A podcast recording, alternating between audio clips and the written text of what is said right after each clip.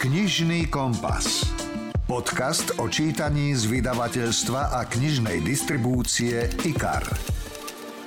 Niekedy máte prípady, že s prepačením ten vrah vás tam počká opitý so sekerou v ruke. To nie sú veľké hlavolamy, jak sa povie. Detektívy ináč také prípady majú rádi. Ale niekedy máte aj také, že skutočne treba to vybehať, obšlapať, pátrať, analyzovať, e, čakať. Možno pomôže niekedy aj náhoda, mm. aj tej, ale treba ísť naproti. Ako sa vyšetrujú naozaj brutálne vraždy a ako sa o vraždách píše? Ak máte radi detektívky, mám pre vás rozhovor s Václavom Noerom, ktorý roky pracoval ako kriminalista a teraz mu vychádza vychádza už šiesta detektívka. Nakoľko sa inšpiruje skutočnými prípadmi? Prečo sú sérioví vrahovia takmer iba muži? A čo je to teória šedého muža zabijaka? Aj o tom už o chvíľu v rozhovore s úspešným autorom detektívok. Bude ma zaujímať aj to, čo hovorí na Dominika Dána, s ktorým spolupracoval na vraždách. Okrem krimi mám pre vás aj ďalšie knižné novinky, čiže ak sa chcete inšpirovať, hneď po rozhovore vám ich naservírujem. Zdraví vás Milan. Rozhovor zo zákulisia kníh posledných rokoch sú mimoriadne populárne slovenské detektívky. Autorov je viacero, ale medzi tých topkových určite patrí aj bývalý elitný policajt Václav Noer. Vítajte u nás v štúdiu. Ďakujem, dobrý deň prajem. No, vyšlo vám eh, už 5 detektívok a teraz pribudla šiesta s názvom Uplakaná jeseň.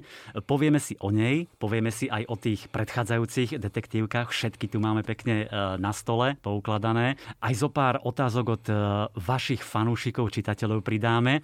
Ale najskôr možno taká úplne základná a logická otázka.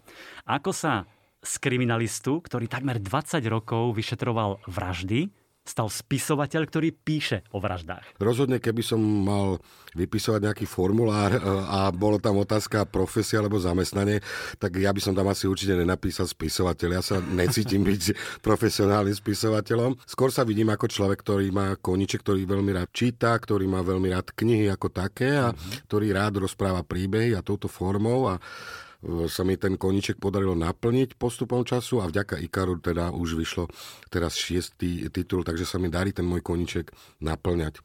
No a ako sa to stalo, bola veľmi dlhá spletitá cesta, niekedy až, e, jak sa povie, zarúbaná. Veľmi rád som čítal, už od detstva, hm, veľmi rád, aj keď som bol živé decko, vždy som si na tie knihy čas našiel a veľmi rád som čítal a dospel som do takého potom nejakého štádia, už samozrejme dlhšie, keď som bol že jednoducho, aké by bolo krásne, keby som aj ja vydal nejakú knihu, mal takú svoju knihu vlastnú, že či už by som si ju zviazal jak diplomovku a nechal tráviť dva, tri výtlačky v knižnici, tak som sa s tou myšlienkou začal pohrávať a tie začiatky boli naozaj katastrofa. Ja sám sebe som asi takým najväčším kritikom, takže 90% toho končilo v koši. Sranda bola, že čím viac to človek šperkoval, tým to bolo horšie. Proste. Ale paradoxne sa potom stala jedna vec, keď som ukončil služobný pomer a mm, začínal som, skúšal som znova, vtedy vznikol nejaký taký zárodok toho krkavčieho súdu. Tak sa to stalo to, že ja som objavil v šufliku asi pol roka odležaný môj vlastný text, ktorý tam ležal, ktorého som sa pol, aj som zabudol, že tam bol. A zrazu som si ho čítal a zrazu sa mi začal prekvapivo páčiť. Hovorím, to som ja napísal, to je, to je dobré, to, to by stálo za to s tým pokračovať a to znamená, že som zistil, že keď si od toho človek nechá troška odstup, tak potom teoreticky sa mohol niekam dopracovať. A mal som šťastie v tom, že a teraz potrebujem spomenúť môjho kamaráta, spolužiaka bývalého z vysokej školy, Michala Nemca, vďaka nemu vlastne sme sa takto rozbehli. On má okrem širokého portfólia svojich podnikateľských činností e, má aj také súkromné nakladateľstvo, menšie, Verbis. No a on ma povedal, keď videl ma niekde rozprávať alebo poznal moje príhody, ktoré som vypravil, tak hovorí, daj niečo na papier, skúsime, vydáme to, uvidíme. A tak vlastne vznikol tento krkavčí súd vďaka Mišovi. Sme vydali a mal som v ruke prvú takú ozajstnú, hm. ozajstnú knihu. A mal som to obrovské šťastie, že potom mi Mišo volá asi dva mesiace potom, čo vyšiel Krkavčí súd, že ho oslovila pani Belopotocká z Ikaru a že teda niektorým ľuďom v Ikaru e, sa tie, tá kniha páčila a prejavili zájem o nejakú spoluprácu a tá beží doteraz. Ja som s ňou maximálne spokojný. V podstate som ani nesníval, že by som, som sa mohol dostať takto ďaleko. No, ja som bol jeden z tých prvých, ktorý si prečítal Krkavčí súd, lebo mi to e, Gabika podsunula a hovorím, je to výborné, je to skvelé, ako vezmime ho, tak sme radi, že Michal Nemec to ano, rozbehol a, a že teraz ste už tu so šiestou knihou. Inak ako vyšetrovateľ ste sa zaoberali tou násilnou a organizovanou trestnou činnosťou a mnohí ľudia sa pýtajú, či využívate toto obdobie vo svojich príbehoch, čiže sú to skutočné prípady trošku zbeletrizované? Áno, sú. Ja predsa len si ešte na začiatok dovolím vás maličko opraviť. Ja som nebol vyšetrovateľ, mm-hmm. ja mhm. som bol operatívec, detektív, kriminalista. Námet vychádza naozaj zo skutočných reálnych prípadov, mm-hmm. ktoré sa naozaj stali a dokonca aj vychádzam hlavne z takých, ktoré som sám osobne nejakým spôsobom zažil alebo na ktorých objasňovaní som sa tou či onou mierou zúčastnil. Ale e, musím podotknúť, že vždy prvorady je príbeh. Čiže ja, e, ako námet existuje, ale pre mňa je dôležitý príbeh, aby bol pútavý, aby bol... A tam potom vstupuje tá fantázia, tá nejaká fikcia, tá spisovateľská licencia a jednoducho je to upravené, že v konečnej podobe takto sa ten príbeh nestal. Ale ja nemám ambíciu písať literatúru faktu alebo nejaký dokument. Pre mňa dôležitý je príbeh. Aha. Autentickosť toho príbehu sa snažím dosiahnuť tým, že aj keď ten námet teda je veľmi zmenený, a, tak e, autentické je to prostredie. To vypisujem veľmi, mám zájem písať reálne. Čiže ja keď napíšem v knihe, že u dvoch levov na treťom poschodí bola na toalete prasknutá obkladačka, tak čitateľ môže veriť, že naozaj ano, bola. A ja vám to aj verím. A, a že naozaj bola, možno je doteraz. Hej. Ale tie príbehy moje spadajú niekde do obdobia od roku 1996 do 2008, keď ja som pôsobil. Možno ano. už teraz je to troška ináč, ale v tej dobe to bolo takto. A autentické sú aj tie postupy tých policajtov, to vyšetrovanie, tá práca. V tom e, to je realita. Áno, ten príbeh samotný upravujem tak, aby bol pútavý pre mm. čitateľa. To sa mi veľmi páči, že vy si nezakladáte nejako na množstve tej krvi, brutality, drsnosti a tak ďalej, ale práve na tých vyšetrovacích postupoch, procesoch, čo mám ja veľmi rád aj u zahraničných autorov. Čiže je to asi zámer u vás, že nie je tá brutalita, ale skôr to samotné vyšetrovanie. Určite je to zámer, lebo ja sa snažím e, popísať veci tak, jak, tak, jak sú. A áno, tá brutalita, tá krv, ono to v tej práci kriminalistu nechybí, on sa s tým stretáva, žiaľ, uh-huh. a, a často. Ale tá nosná časť tej práce je skutočne to zberanie dôkazov, to šlapanie, obchádzanie, pýtanie sa, zbieranie, vyhodnocovanie dôkazov, analýzy.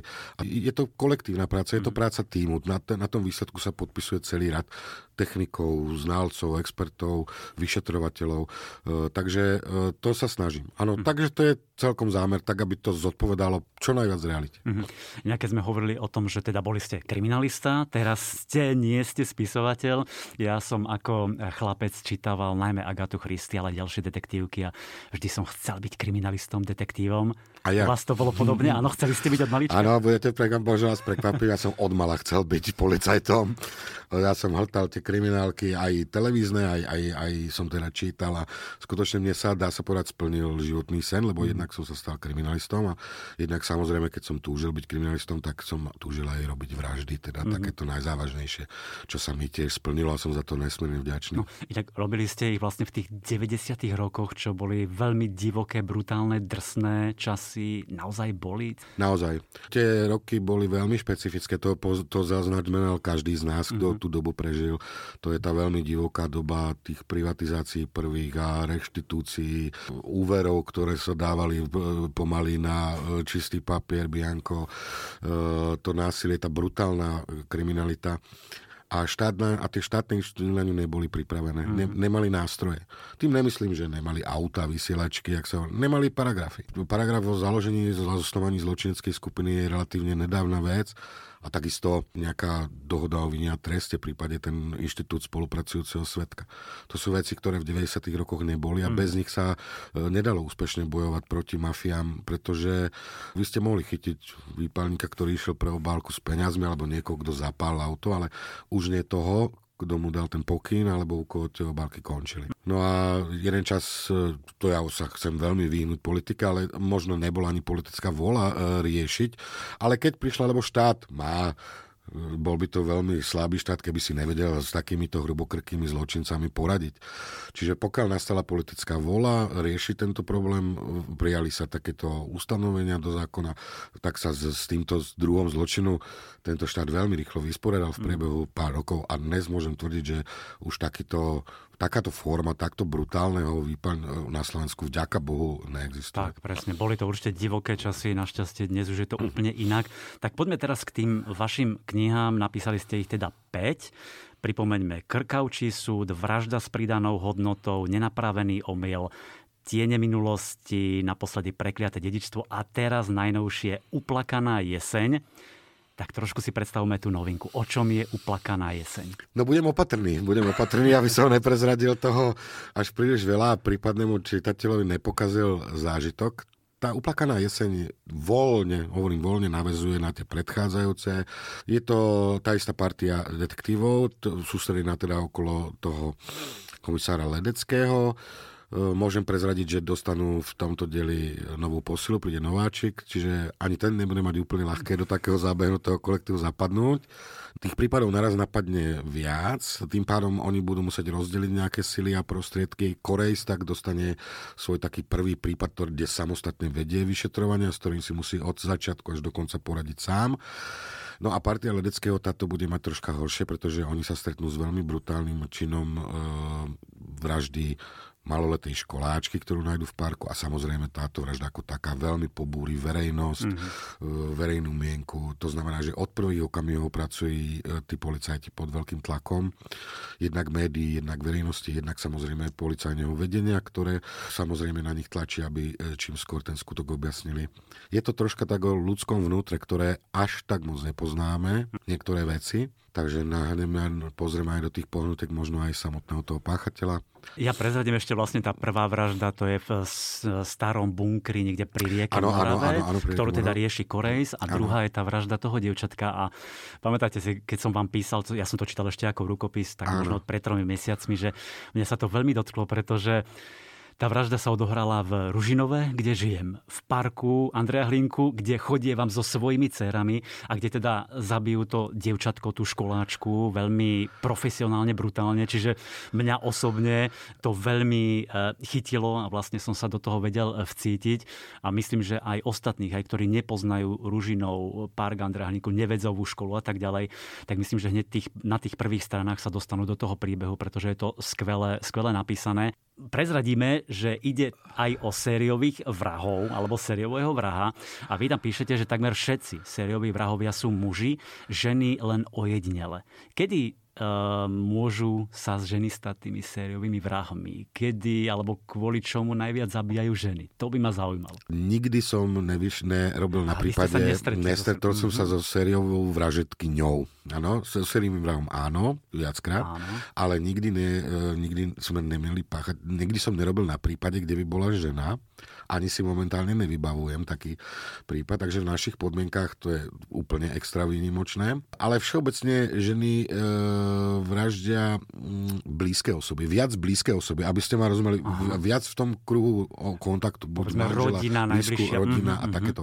Vyloženie cudzích ľudí, že zdánlivo bez motívu a také je vo, veľa, vo v druhej väčšine prípadov čisto mužská záležitosť. Mm. Ženy sú skôr také emotívne v tom, že E, zabíjajú v nejakom návale hnevu na mm-hmm. blízke ok, blízkych. Inak, čo je zaujímavé, vy spomínate v tom príbehu teóriu šedého muža, tak e, vysvetlite nám, čo to znamená. Prvýkrát bol tento pojem, alebo taký tento pojem publikovaný a, a nasadený na prípade seriálového vraha Alberta Fliča v Spojených štátoch amerických. To bolo na prelomu 30 40 rokov minulého storočia. Mm. Tento človek e, sám o sebe vyjadroval, že má na svedomí vyše 100 detských obetí, 100 detských obetí a aj keď nie všetky sa mu podarilo teda preukázať.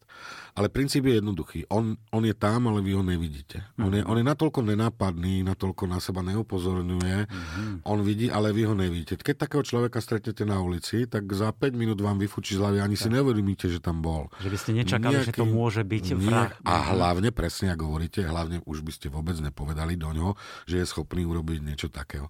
To vychádza aj z toho odtenia šedej, to je veľmi fádna farba, šedé oblečenie, Áno. Tuto bol na to natočený aj film v roku 2007 v Amerike tiež presne Teória šedého muža, bol priamo ohľadne tohto vrá natočený e, kriminálny film. A túto myšlenku aj prevzali aj, je také hnutie preperské, ak vám hovorí v Amerike mm-hmm. veľmi mhm. rozšírené, to sú ľudia, čo sa pripravujú na nejakú apokalypsu a na prežitia také. A jednou z teórií ich prežitia je práve aj táto teória šedého muža, ako byť nenápadný, neupútavať na seba pozornosť. Čiže taký neviditeľný, nenápadný zabijak. Niečím uh, zaujímavé. Áno. Inak uh, ja priznávam, že vaše detektívky milujem a, a vždy sa teším na každý nový príbeh a už sa stalo pravidlom, že si aj píšeme, keď odozdávate rukopis, ja si ho pr- medzi prvými prečítam a potom si píšeme. Pre mňa sú tie knihy veľmi cenné z viacerých dôvodov. To, čo sme už spomínali, že sú naozaj autentické, hodnoverné, lebo píšete z prostredia, ktoré dôverne e, poznáte.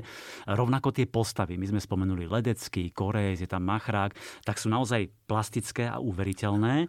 A napokon aj vy sám ste e, začínali od tých asi najnižších pozícií až po tie najvyššie, myslím, že ste boli riaditeľom odboru s hodnosťou plukovník, ak ano, sa nemýlim. Hej? Ano, Čiže ano. poznáte vlastne všetky tie pozície. Áno, myslím si, že áno, je to také, už tá moja kariéra e, samozrejme nejako začína, nejako končila. Ja som v podstate v službe a v štátnej službe od roku 1988, hneď od 18, mhm. kedy som absolvoval základnú vojenskú službu a poté už som rovno pokračoval. Na kriminálnej policii ako takej slúžim od roku, som slúžil od roku 1993. A začínal som aj na tej kriminálke, dá sa povedať, odpiky, jak sa, jak sa povie, na okresom rejiteľstve Bratislava 3, na tamošom oddelení kriminálnej policie na úseku majetkovej kriminality. Vzhľadom k tomu, že som mal vysokú školu, tak e, som nastúpil v hodnosti už mladší inšpektor, čo zodpovedalo vtedajšom podporučíkovi. Podporučík. No a môj prvý samostatný prípad, ktorý som bol, bola krádež, to si pamätám do dneska, bola krádež Vianočného stromčeka e, v nemocnici v čakárni na Kramároch. Takže, a to, to som prešiel celou touto škálou, jak sa hovorí od tých pivníc a kompotov, cez vykladnuté byty. Až potom som sa etabloval, mňa priťahovala tá násilná, čiže na tom mm. okrese to boli lúpeže, ubliženie na zdraví znásilnenia. A v rámci toho, v priebehu tohto si ma všimli teda vraždári, či ja som s takou zbožnou úctou na nich pozeral, keď išli niekde po mm. dvore a mali voľné miesto a oslovili ma, že či by tak som nemal na sekundu, tak sa mi splnil môj životný sen. A tuším, to bolo v nejakom 96.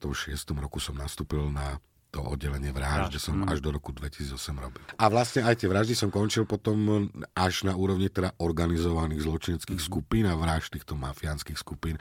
Odchádzal som do dochodku v hodnosti plukovníka mm. ako riaditeľ odboru Bratislava Úradu boja proti organizovanej kriminalite. No. A to všetko vlastne teraz viete zužitkovať v tých svojich eh, príbehoch. Ano. A čo sa mi tiež páči, to sú vaše výborné dialógy, ktoré naozaj posúvajú ten dej dopredu, dodávajú mu eh, sviežosť, tú dynamiku a čo nie každý autor zvláda. Niekedy je to u iných autorov také rozpačité, možno také retardujúce, pokiaľ ide o ten samotný príbeh.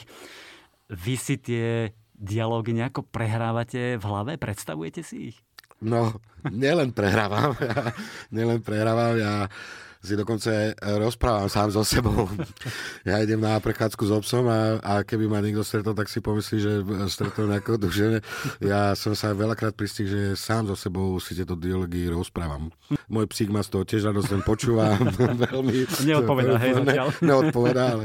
Takže nelen to. Áno, p- veľmi plasticky ja si tú situáciu predstavujem, prehrávam a dokonca, jak sa musím teda priznať, niekedy si sám pre seba ich aj rozprávam. Mm, tak to je výborné, lebo asi takto by to mali robiť naozaj autory, lebo potom je to poznať na tom samotnom príbehu. Inak u mne viete miešať aj ten profesionálny svet samotného vyšetrovania a súkromia tých detektívov a tiež e, sa príbehy odohrávajú na e, Slovensku v Bratislave. To je myslím, že pre tých e, čitateľov veľmi vzácne a autentické. Napokon v tejto najnovšej knihe Uplakaná jeseň spomínaný Ružinov park Andrea Hlinku, e, pri rieke Morave tie bunkre, potom na Kramaroch nájdú ďalšiu, um, ďalšiu mŕtvolu, alebo v autobuse, kde to bolo, do Vajnor, myslím? Vajnory, Hej, čiže na, naozaj aj táto autenticita, čo sa týka lokalít, je veľmi zaujímavá.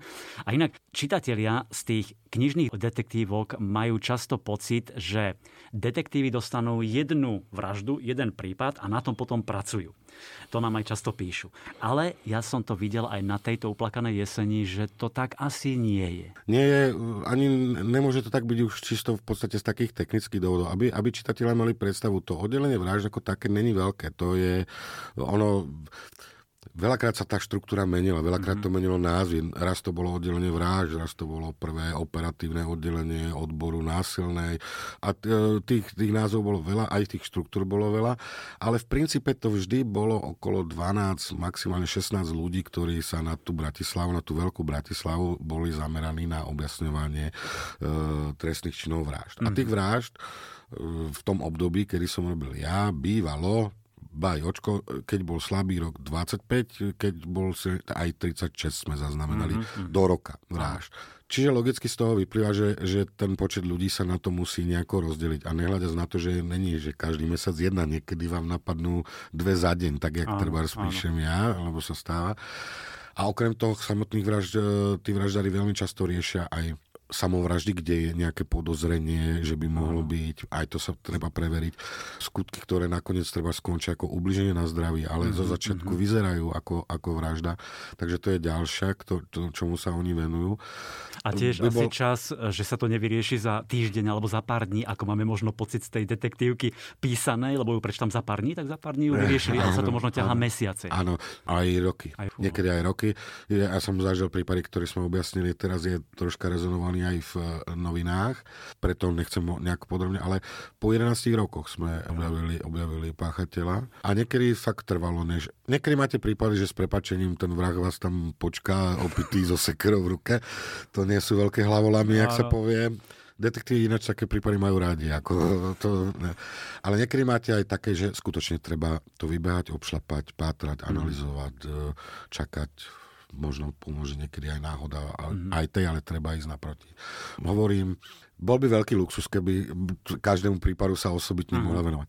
Pokiaľ ale zase napríklad je nejaký prípad závažný, tak jak napríklad ja popisujem teraz posledné tejto, potom sa to rieši tak, že sa ustanoví vyšetrovací tím, a ten už potom ten má len, len, ten už tento, má len tú, mm-hmm, tú povinnosť venovať sa tomu. Áno. Inak e, my, keď si teda niekedy píšeme, tak e, ja vás naháňam, že by to chcelo písať viac, lebo vy tak napíšete jednu knižku za rok a to sa mi zdá málo, ja som nedočkavý. Ja som ladivý strašne. Áno.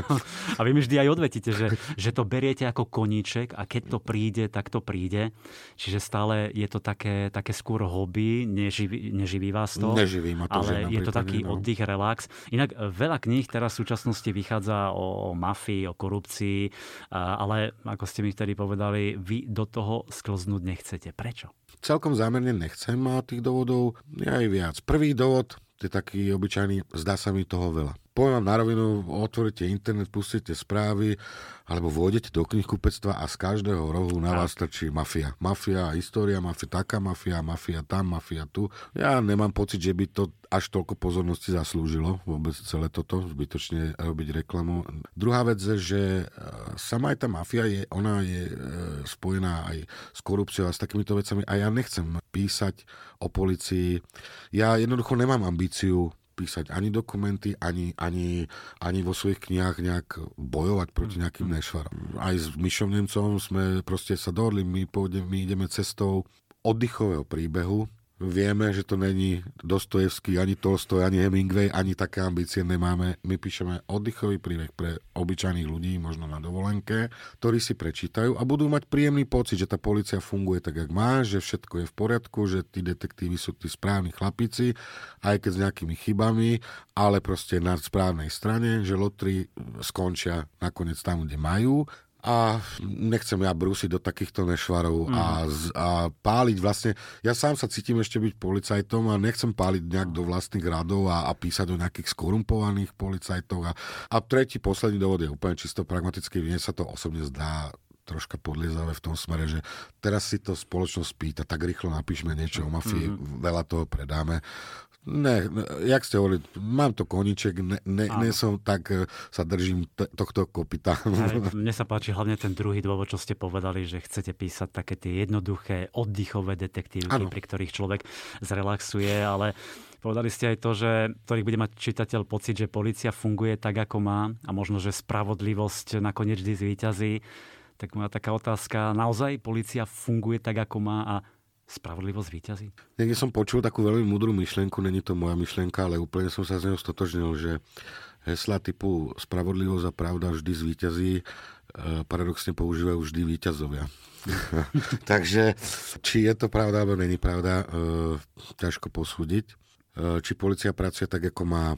Ja už som dneska z toho prostredia dlho vonku, takže mi to neprislúša posúdiť. Ano. Ja vidím niektoré veci, ktoré sa mi nepáčia ale určite ich nechcem na verejnosť nejako prezentovať a také. To by určite bolo na odbornú... Je, je, je, ja poznám strašne veľa odborníkov, výborných bývalých vyšetrovateľov, ktorí dnes robia v advokácii, alebo aj prokurátorov, prokurátorky. A ja si myslím, že keby týmto ľuďom sa dal priestor, že určite by vedeli strašne veľa vecí zlepšiť, lebo ono sa za posledné roky veľa to aj zhoršilo. A paradoxne to nie sú nejaké, podľa môjho názoru, že by sme objavovali Ameriku. To sú veci, ktoré už kedy si dávno treba sfungovali, treba sa k ním len vrátiť. Alebo sa pozrieť len kúsok za hranice, ako to robia India. Treba sa, my máme problém, že každý, kto príde, chce nejakú svoju vlastnú reformu, každý to chce nejak po svojom. A výsledok je taký chaos, že to je vlastne rok od roka horšie. Hmm. Ale e, mne to neprisluší komentovať, ja nie, nie som na to ani odborník a tak necítim sa v tomto smere byť odborníkom. Ale súhlasím, že keď písať, tak prečo nie o tom, čo sa podarilo, e, čo je dobre nastavené, čo funguje a, a ukázať, že naozaj tá policia robí veľa prospešnej roboty a vlastne v prospech nás, nás všetkých. Ja som spomínal, že e, vaši fanúšikovia, čitatelia mohli písať otázky na vás a prišlo ich veľa neurekom. Tak e, Samozrejme, pýtali sa často, či teda podľa skutočných udalostí prípadov píšete, to sme si zodpovedali. Ale tento je zaujímavý. Zuzana Kaličiaková sa pýta, ktorý prípad vami otriasol tak najviac, keď ste pracovali ako kriminalista? Svojím spôsobom vami otrase každý jeden prípad. Vždy to je násilie, vždy to je smrť, vždy na to pozeráte. Ja som za tie roky a pri tých prípadoch, čo som spomínal, koľko ich za tie roky bolo, Trúfam si povedať, že som tu smrť a to násilie videl skoro vo všetkých formách a podobách, e, aké existujú. A svojím spôsobom každé jedno na vás nejakú stopu, lebo tí detektívy sú tiež len ľudia, majú svoje emócie, Samozrejme. city.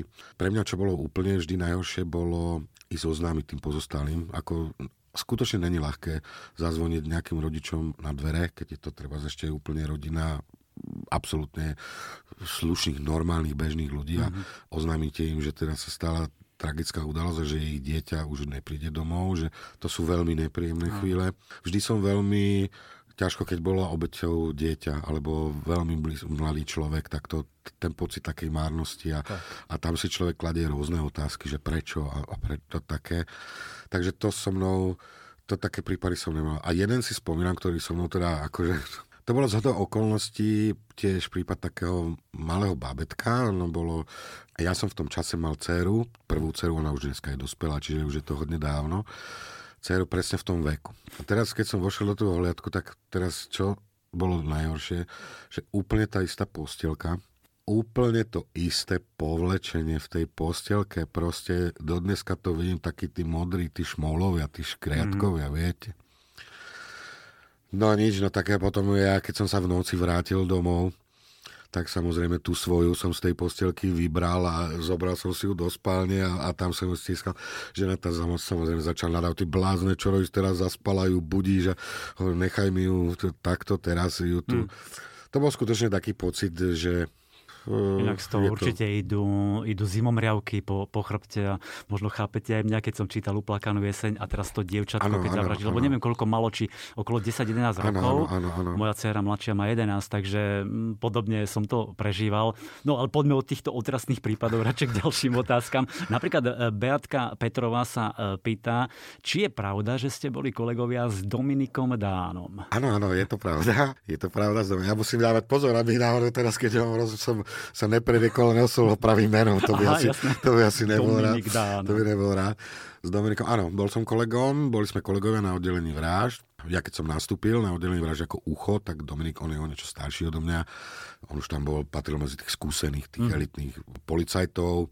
Častokrát už aj poveroval vedúci zastupovaním a analyzoval tie prípady, viedol, mal takú prirodzenú autoritu, veľmi svojský humor. Uh-huh. Stali sme sa kamaráti, niektoré prípady sme robili spolu aj sami dva. Môžem o ňom povedať skutočne len dobré, bol to vynikajúci policajt, výborný na, a dobrý kamarát s takým zmyslom pre humor. Teraz už sme v kontaktu málo, tie profesionálne sa tie naše cesty rozišli, teraz je aj covidová doba, nič tomu nepre, takže vidíme sa tak raz, dvakrát do roka pri nejakej spoločenskej akcii z nejakých narodení, spoločných kamarátov. Vtedy si nájdeme čas a chvíľu pokecáme, ale, ale ináč už sa nevídame tak hm. často. Ale obidvom vám to veľmi dobre píše. Dana Foltánová napísala takýto pekný mail. Moja drahá mamička čítala vo vysokom veku až do 77 rokov, okrem iných žánrov aj detektívky, najmä tie od slovenských autorov a medzi nimi aj knihy pána Václava Nojera a pýta sa, e, aké knihy vám pomáhali e, relaxovať v čase oddychu a voľna, keďže teda povedali sme si, že tá práca kriminalistu bola naozaj náročná. Čiže Mali ste vtedy čas čítať a čo ste čítali? Prípadne aj dnes, čo čítate? Aké detektívky, akých autorov? Čítam veľmi rád. Paradoxne, keď som robil to, čo som robil teda toho policia, tak, tak, tak uh, som práve relaxoval. Nie, že som čítal detektívky, ne, nečítal som, ale čítal som knihy. Môj ďalším veľkým koníček je polovníctvo, relax v prírode, uh, s obsíkom na prechádzku alebo niekde sedieť na tom posede pri tom tomto. Takže buď samotné tie vychádzky a von do tej prírody, alebo čítať, ale čítať presne iný žáner. Mm. Moje hobby, aj, aj som vyštudovaný historik vlastne, takže históriu milujem, takže potom tá literatúra faktu, historické romány, alebo, alebo tie do, proste historické veci, obdobie druhej svetovej vojny ma zaujíma, aj prvej, aj, aj proste vojenská história, to mm-hmm. je mhm. môj úplne taký, taký profesný obor vlastne, to mám, to mám vyštudované. A čítam, teraz čítam a čítam veľmi rád aj detektívky a, a ako predtým som čítal detektívky, teraz zase čítam detektívky. Moji obľúbení hrdinovia je ich kopec. E, z tej skandinávskej ja mám veľmi rád Menkela mm-hmm. a toho jeho Vandera, toho úplne zbožňujem. Mám rád Horsta, ten je geniálny. Úžasný, ten je geniálny. Horst. Áno, áno, áno, ten je, ten je proste super. Samozrejme, veľmi rád si prečítam Nesba, ten je, ten je takisto. Z amerických mám rád uh, Harryho Bosche od Clooneyho. Mm, Michael ten, Connelly, Michael áno. Connelly, ten je vynikajúci. To je Harry Bosch. A ešte ma napadlo z tej skandinávskej vyučite, budete vedieť, kedy si boli Ševalová Valo, to boli takí autorskí, oni mali toho Martina Beka. To ten, bolo ten bol... úplný taký nejaký vrchol a začiatok tých, tej škandinávskej, myslím, že ešte nejaké 60. roky. Alebo áno, áno, áno, áno, to bol, ale mali tiež takúto sériu. Áno, áno.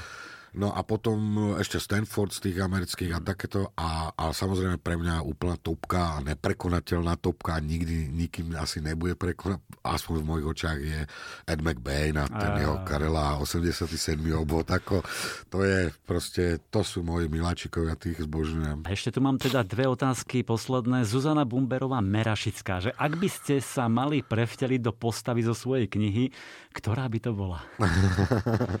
to je zaujímavá otázka. Ledecký, Machra, Korejs. Uh, v každom inom období jedna, hej? Áno, vy ste to trafili. Vy ste to trafili, presne. Ja by som povedal asi tak, že v tom mojom živote sú tam také niektoré striepky a spomienky, ktoré som zažil tak ako Korejs, alebo videl som Korejsovými očima, Machrákovými očima v nejakom období Aha. a potom na záver aj ledeckého očima. Tak, jak človek stárne a získávate skúsenosti.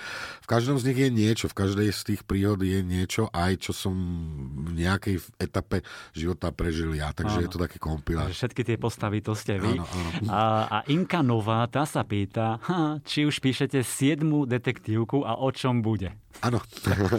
Už je rozpísané. A bude ano. ešte tento rok, čiže budú dve na... E, ja by som bol veľmi rád, všetko to tak, všetko tomu nasvedčuje, ak dodržím termín, ktorý mám od daný.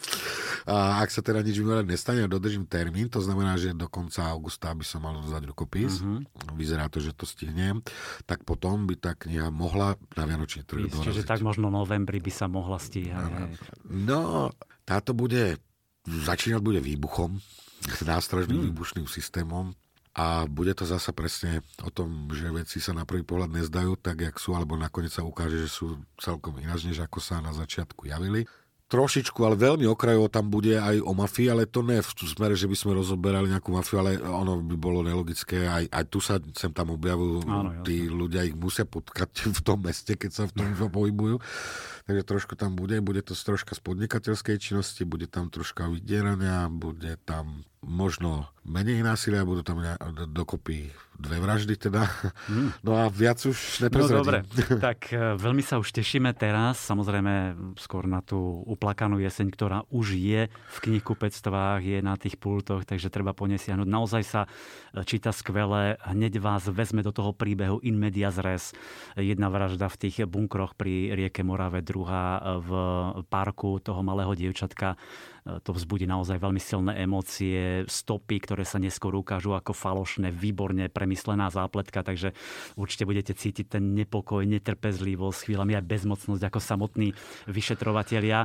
Ak teda máte radi slovenské detektívky a neskúsili ste ešte Václava Noera, tak odporúčam. Vonku je teda už 6 kníh, najnovšia uplakaná jeseň. Ak máte prvých 5 kníh, šup do knihkupectva, nech máte čo čítať. Je to naozaj výborná detektívka. No a aby Václav Noer mohol ísť teda písať už tú 7, tak ďakujem za rozhovor a nech vám to dobre píše. Veľmi pekne ďakujem. Počúvate podcast Knižný kompas. Knižný kompas. Po rozhovore o detektívkach Václava Noera tu mám pre vás čerstvé knižné novinky. Takže ak hľadáte inšpiráciu, chcete potešiť svojich blízkych, kamošov či svoju babku, počúvajte a vyberajte. IKAR. Čítanie pre celú rodinu. Zostaňme ešte chvíľu pri detektívkach, tentoraz severských. E, začiatkom roka odštartovala krimiséria, v ktorej sme spoznali inšpektorku Vanesu Frankovú, aj elitného vojaka Nikolasa. Možno si pamätáte, kniha sa volala Ohňová zem a autorom je švedský spisovateľ Pascal Engman. Výborne napísaná detektívka a v podobnom duchu je aj jeho novinka Kráľ potkanov, v ktorej môžete viac poznať incelov. Ak neviete, kto sú to, Ide o zatrpknutých mužov, ktorí bojujú za právo na sex, nenávidia ženy a sú schopní urobiť pre pomstu všetko. Najskôr Pascal Engman. Ahoj Slovakia, my name is Pascal Engman. And... Ahoj Slovensko, volám sa Pascal Engman a chcem vám povedať len toľko, že druhý diel série s Vanesou Frankovou, Kráľ potkanov, u vás práve vychádza. Tentokrát nájdu v Štokholme dve zavraždené ženy. Spočiatku sa zdá, že to bude pomerne jednoduché vyšetrovanie, ale časom niektoré okolnosti začnú poukazovať na hnutie incelov, zatrpknutých mužov, ktorých ženy odmietajú. A treba povedať, že hnutie incelov skutočne existuje vo Švédsku, na Slovensku, všade na svete. A aby som nezabudol, chcem sa vám poďakovať za milé slová na moju prvú knihu s Vanesou Frankovou Ohňová zem. Takže ešte raz ďakujem Slovensko a želám vám krásne leto. Toľko autor Pascal Engman. Tou prvou zavraždenou je teda mladá mamička Emily, ktorú nájdu dobodanú v byte na predmestí Štokholmu. Podozrenie padne na jej bývalého partnera, ktorý sa vyhrážal zabitím a v čase vraždy mal vychádzku z väzenia. Inšpektorka Vanessa Franková však čoskoro zistí, že v tomto prípade ide o viac. Zároveň sledujeme mladú novinárku Jasmin, ktorá má napísať článok o najnovších prípadoch sexuálneho obťažovania žien. Zvrtne sa to však na najstrašnejšie chvíle jej života.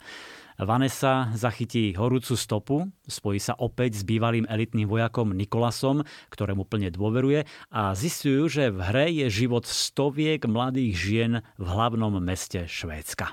No. Po Ohňovej zemi je teda Kráľ potkanov druhá časť trilógie. Pascal Engman sa dotýka kontroverznej témy hnutia incelov, mladých zatrpnutých mužov, ktorých ženy odmietajú. Členovia medzi sebou komunikujú na fórach v temných hlbinách internetu, nenávidia ženy a majú jasný cieľ pomstiť sa im za ich nezáujem a pohrdanie. No, Vanesu sme si obľúbili už v tej prvej knihe Ohňová zem. Je to zámožná policajtka, ktorá sa vďaka peknému dedičstvu môže venovať vyšetrovaniu zločinov. Skvelá je aj postava jej kamoša Nikolasa, ktorý jej pomáha. No a Engman, myslím, namiešal veľmi napínavý mix detektívneho thrilleru, ktorý upozorňuje na u nás nie až taký známy svet incelov. Navyše je to kvalitne napísané, takže ak máte chuť na dobrý thriller, siahnite po Kráľovi potkanov.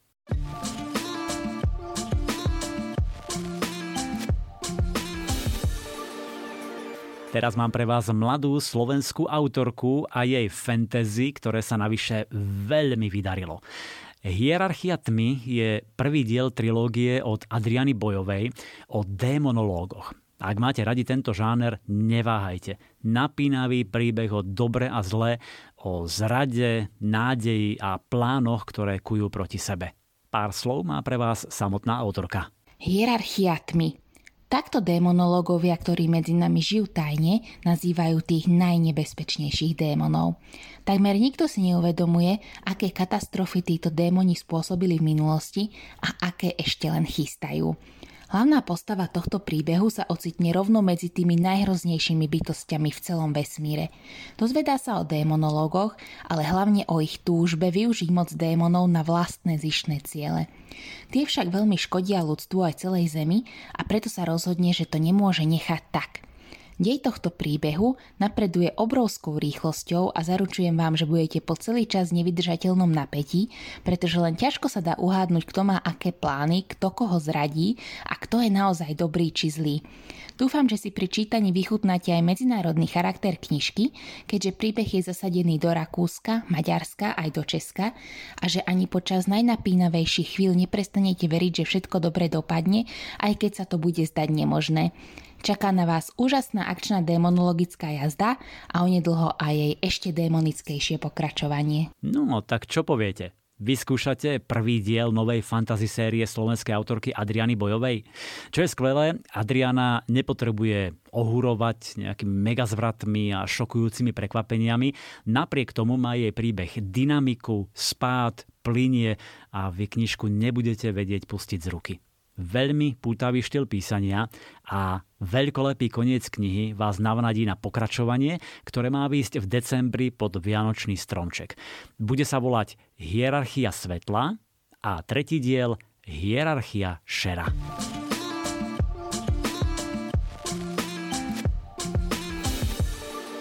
Teraz vás pozvem do luxusnej knižnice, v ktorej pribudli dva nádherné kúsky. Určite sa zhodneme, že Michelangelo je kultová osobnosť, právom označovaný za najväčšieho umelca všetkých čias, e, priviedol sochárstvo a maliarstvo na vrchol, pokiaľ ide o formálnu stránku, aj duchovný obsah, pokiaľ ide o silu zobrazovania a emocionálny náboj.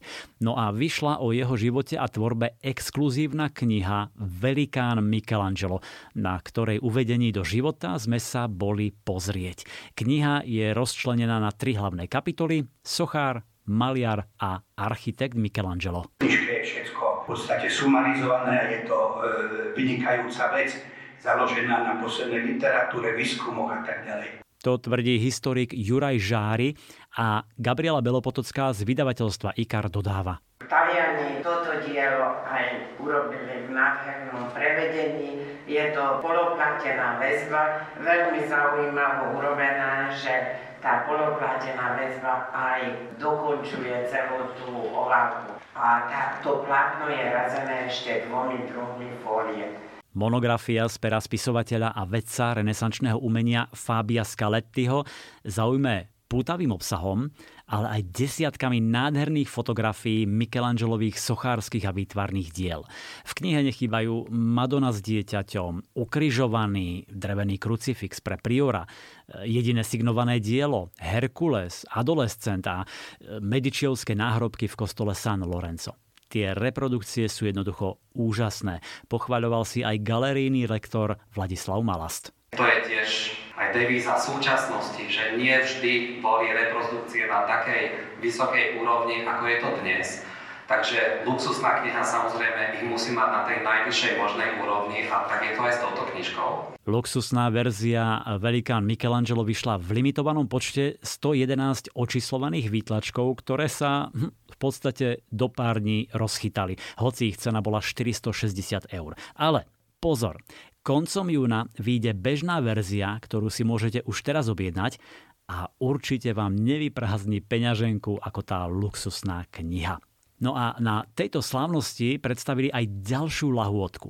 limitovanú edíciu desiatich maľovaných drevených oltárov od renomovaného výtvarníka Martina Augustína. Sú originálne, éterické, dýcha z nich znešenosť a elegancia. Nazvali ich pod krídlami, Môžete si ich pozrieť na www.luxusnaknižnica.sk. Som si istý, že vás natchnú.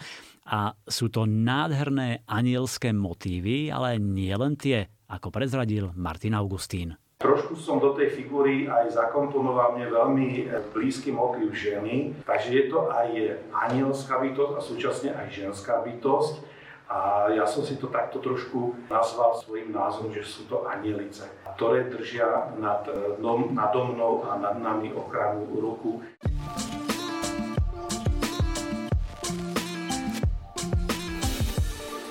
Máte radi Hercula Poirota?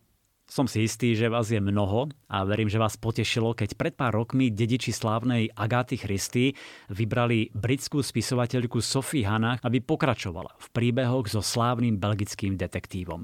No a prvá jej kniha Vraždy s monogramom vyšli teraz v druhom vydaní. Myslím, že jej príbeh vynikajúco evokuje štýl samotnej Agáty Christy.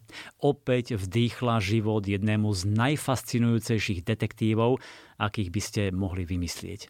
A ja som rád, že sa mi podarilo spojiť sa so Sophie Hannah, ktorá vás srdečne pozdravuje. Hello, I'm Sophie Hannah and I am here to talk to you about my Hercule Poirot continuation novel The Monogram Murders. Ahoj, som Sophie Hanna a rada by som vám povedala pár slovo knihe Vraždy s monogramom, v ktorej sa znova stretávate s detektívom Herculom Poirotom. Pozdravujem všetkých svojich milých čitateľov na Slovensku. Veľmi pekne ďakujem za to, že ste čítali moje knižky. Vraždy s monogramom som napísala ako prvé. Zatiaľ sú v sérii dokopy 4, ale čoskoro sa pustím do ďalšej. Bola som nesmierne poctená, keď ma rodina Agáty Kristy požiadala, aby som pokračovala s jej fantastickým, legendárnym knižným hrdinom, vynikajúcim detektívom Herculom Poirotom. Verím, že sa vám moja kniha bude páčiť, ak ste ju ešte nečítali, alebo že sa vám páčila, ak ste ju už čítali. Čo dodať? Naozaj som veľmi hrdá a nadšená, že reprezentujem Hercula Poirota a Agatu Christie v 21. storočí. Representing Hercule Poirot and Agatha Christie in the 21st century. V knihe Vraždy s monogramom teda ožíva nenapodobiteľný detektív, ktorý v jeden štvrtkový večer spokojne čaká v reštaurácii na hoveci rezeň, no ani len netuší, akú smršť udalostí rozpúta blesková návšteva neznámej mladej ženy. Keď Puarotovi po návrate do penziónu, kde sa istý čas snaží skrývať pred svetom, jeho spolubývajúci mladý vyšetrovateľ Scotland Yardu Edward Catchpool predostrie bizarný obraz trojnásobnej vraždy v prepichovom londýnskom hoteli, Puaro je opäť nútený zapojiť svoje malé sivé bunky do vyšetrovania mimoriadne zamotaného prípadu. Erkil Poirot je v tejto knihe starý dobrý Poirot, ktorého poznáme z mnohých kníh a toľko ho milujeme, čistotný, vždy dobre oblečený, posadnutý svojimi fúzikmi a neuveriteľne geniálny. Takže vraždy s monogramom a myslím, že fanúšikovia Agáty Christy si prídu na svoje.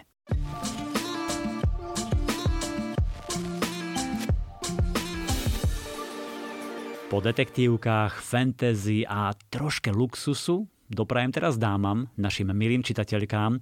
Vyšla totiž nádherná historická romanca Sedem hriešných nocí. No, to je vlastne každý deň v týždni, tak si to naplno užijete.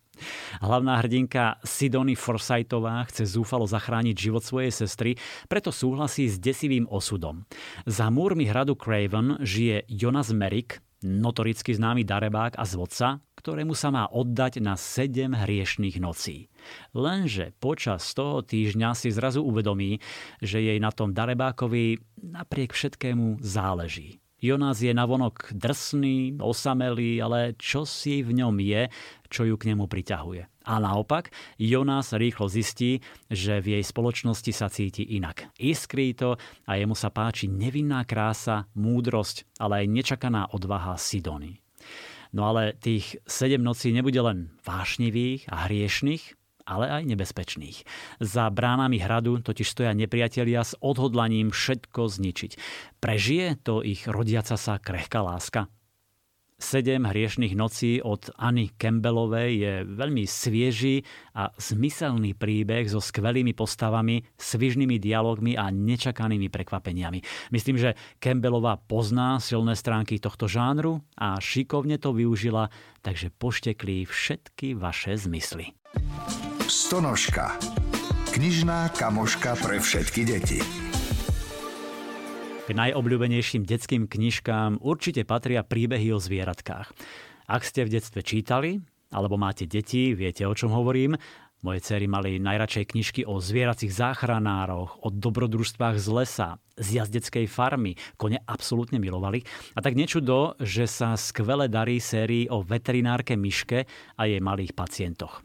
Už vyšlo 6 kníh, tak trošku nám o tom pozadí povie prekladateľka Silvia Kaščáková. Miška je sedemročné dievčatko, ktoré v troch príbehoch, vždy v každej knihe tri príbehy, ponúka autorka, poľská autorka.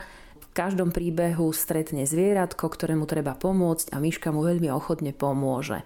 Má to aj v rodine také nasledovanie svojho detka, ktorý je tiež veterinárom, tak aj z Myšky je takáto malá veterinárka, ktorá vždy podľa svojich možností, žiadnych rozprávkových a fantastických, aj keď občas možno sú trošku nadsadené, tak podľa svojich možností zvieratku pomôže. Má lipovú kliniku na strome v domčeku, drevenom domčeku, ktorý jej postavil ocko.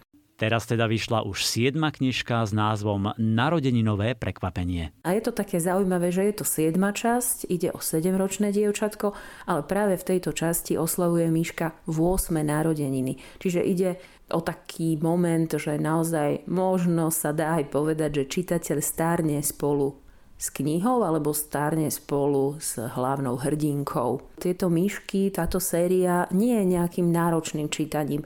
Naozaj autorka postupuje podľa schémy, poznáme e, zvieratka, poznáme hlavných hrdinov, teda myšku a jej verného priateľa psíka Popíka, ktorý jej vždy pomáha a dieťa ako čitateľ alebo ako predčitateľ, pretože kniha je určená pre deti od 4 rokov približne, tak e, naozaj už spozná myšku a už vie v tej ďalšej časti a ďalšej časti má v nej takú istotu, istotu dobroty, istotu priateľstva, istotu pomoci. Silvia Kaščáková veľmi rada prekladá túto sériu o myške, aj ďalšie detské knižky. Určite by som si ju mal v niektorom z ďalších podcastov zavolať na rozhovor.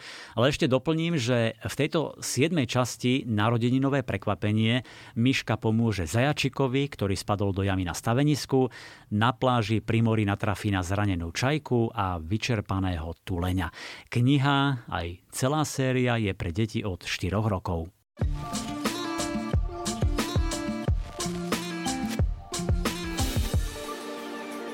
A ešte jedna detská kniha, ktorá ma opäť nadchla už tým, ako vyzerá. Hoci nemá veľa strán, ale tie obrázky a texty nádhera. Volá sa Emma a jej zázračná lupa a viac vám o nej povie šéf-redaktorka vydavateľstva IKAR pre detskú literatúru Lucia Hlubeňová. Dnes by som vám rada predstavila milú obrázkovú knižku s názvom Emma a jej zázračná lupa, ktorú napísala Catherine Jacob a ilustrovala Lucy Fleming. Lucy Flemingovú určite poznáte aj vďaka jej veľmi úspešnej a obľúbenej autorskej knihe Ela a jej zázračné svetlo. Jej charakteristické ilustrácie tiež nájdete v knihe Čím budem. Emma je malé, zvedavé dievčatko, ktoré má rado všetky malé stvorenia a pomáha im, keď majú nejaké trápenie – k šiestým narodeninám dostane od svojej starkej nezvyčajný dar. Zázračnú lupu, s ktorou rozumie reči hmyzu. S pomocou lupy dokáže presvedčiť kamaráta Stanka, aby sa hmyzu nebál a pochopil jeho význam. Kniha obsahuje aj zaujímavé fakty zo sveta hmyzu. Napríklad, že modlivka má až 5 očí, no hlavne naučí deti, aký je pre nás hmyz veľmi dôležitý a užitočný. Ajna. Na vlne ezoteriky a spirituality. A na záver som si nechal knihu, ktorú slávna Oprah Winfrey označila za dielo, ktoré vám od základu zmení život. Tá kniha má takmer 800 strán a volá sa Jednoduchá hojnosť s podtitulom Čaro každodenného života. Prvý raz vyšla kniha v roku 1995 a dlho sa držala na vrchole rebríčka najpredávanejších kníh denníka The New York Times. Vďaka denným inšpiratívnym meditáciám a reflexiám sa stala zlatým štandardom celej generácie žien, ktorej pomohla znovu objaviť svoje pravé ja, nájsť rovnováhu v najrušnejších životných okamihoch a zistiť, čo ich robí skutočne šťastnými. Teraz vyšla v aktualizovanej podobe a stále oslavuje tie každodenné tiché radosti, prosté potešenia a kvalitne strávené okamihy. Je to taký návod na zvládnutelný životný štýl, ponúka rady, ako stráviť lepší život a pripomína nám, ako nájsť krásu v tom každodennom zhone. Jednoduchá hojnosť je naozaj svetový bestseller, predalo sa vyše 7 miliónov výtlačkov a vyšla v 30 jazykoch. Autorka je Írka a stala sa hlasom, ktorému dôverujú ženy na celom svete. Napísala, myslím, 14 kníh, ktoré pripomínajú obyčajné radosti, pôžitky, dobre strávené okamihy. Vyzýva nás, aby sme vo svojom dennom kolobehu vyhľadávali maličkosti lahodiace duši, vďaka ktorým nájdeme krásu v každodennosti. USA Today uvádza jednoduchú hojnosť ako jednu z desiatich najlepšie predávaných kníh v Spojených štátoch v 90. rokoch.